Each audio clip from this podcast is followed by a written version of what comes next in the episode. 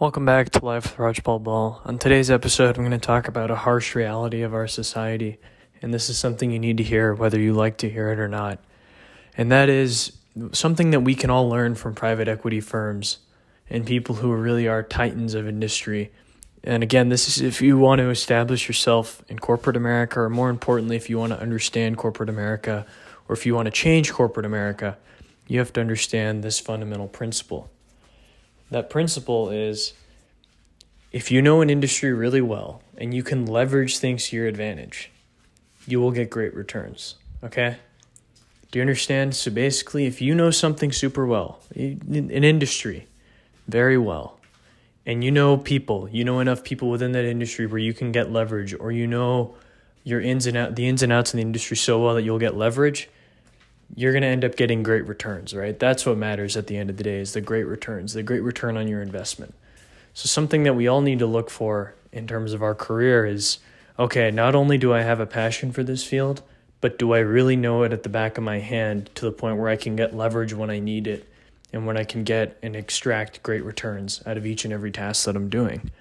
Right? And again, this is it's a harsh reality of our society. A lot of people and it rightfully so you're just like okay you know what? I don't need to just exploit i don't need to just use leverage. I want to just earn everything. And it's like yes you do want to earn everything. You want everything to be the result of your own work and your own dedication.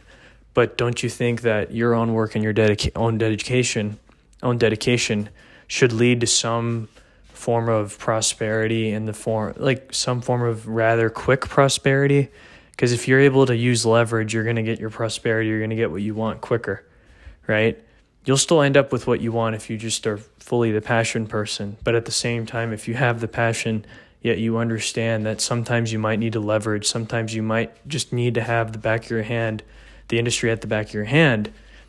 You know, if you you understand that, then you're you're golden. And I think that's something we tend to forget, especially uh, Generation Z. We tend to forget, you know what? It's all about my passion. It's all about what I love to do. And it's like, yes, it needs to be about what you love to do. But if you truly love something, you know it at the back of your hand and you know how to leverage and get what you want out of certain situations. Because at the end of the day, there are still people out there in positions of influence, positions of power, in high up spots who use leverage to get everything that they have. So you need to understand how to use leverage to your advantage.